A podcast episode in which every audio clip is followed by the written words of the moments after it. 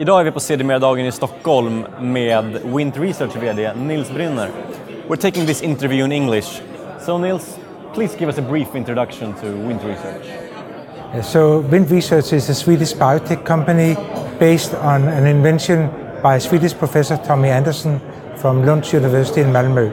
And it's a biotech company with an aim to combat cancer.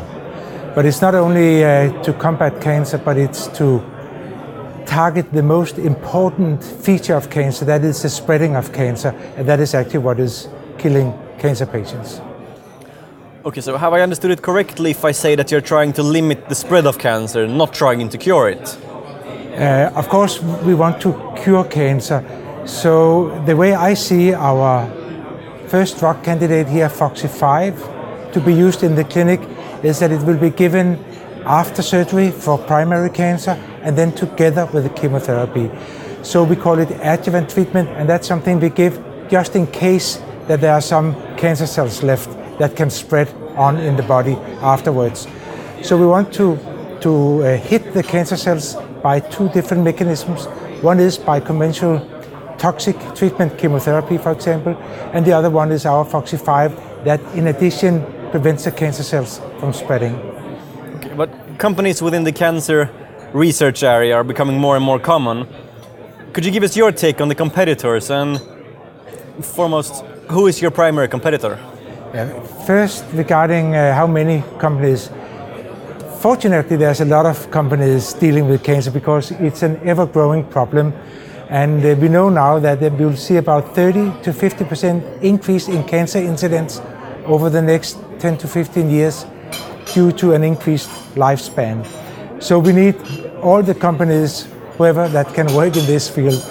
Uh, when you talk about competitors, I guess you are talking about this specific area where we are working. There are a number of companies working in anti-metastatic therapy. There's a number of companies working in this specific area, which is called the WNT, WNT pathways.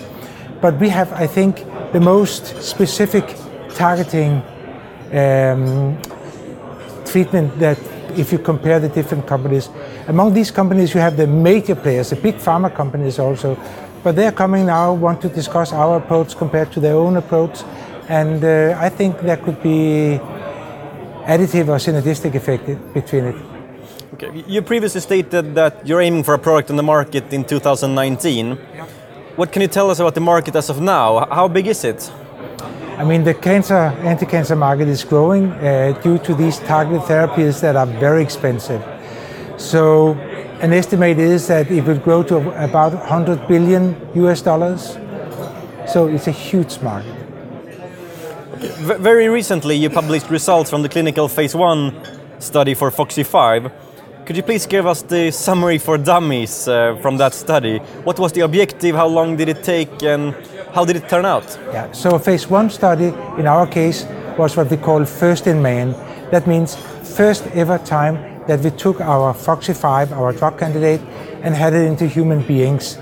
And uh, the main objective, primary objective of a phase one study is to look for toxicity and safety. This is requirements from the authorities that you cannot just give a drug. You have to, uh, under very strict conditions, test whether it's feasible to give this totally new compound chemical structure to a human being. And uh, if we take that first, I think we have been extremely lucky and fortunate that it's a non-toxic drug. And this is especially important here because we're going to combine it with conventional chemotherapeutic drugs that are very toxic.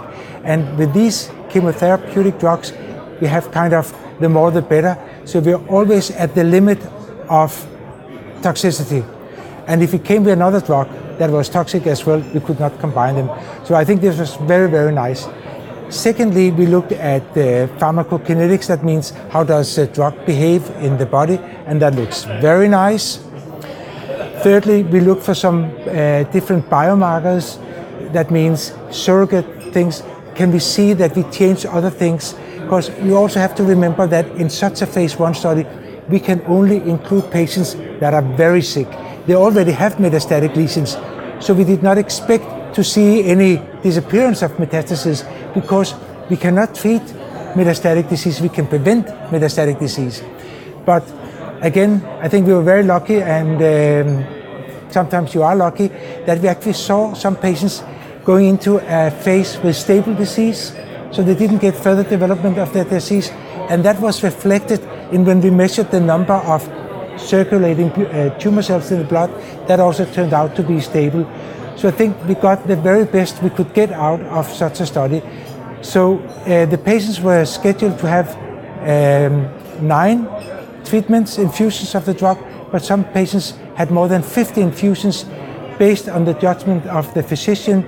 They uh, thought that this was to the benefit of the, of the patients, so they just continued. So I think, in conclusion, very, very successful and promising phase one study. Okay, but naturally, phase one studies aren't the last studies conducted. When could we expect the next one to start? How long will it take, and what will be its objective? So we decided to learn a little bit more about the drug and these biomarkers uh, to do a phase 1b study that will start within the, the next two months. Okay, so the last question then. What can you tell us about the near term future? What is your current focus? So our focus, of course, is to get the drug to the phase two study where we have patients with no or very limited metastatic disease, only in the regional lymph nodes and so on. And we want to do a randomized study so we really get a readout. Can we prevent in the real patient situation the spreading of cancer in these patients with limited disease?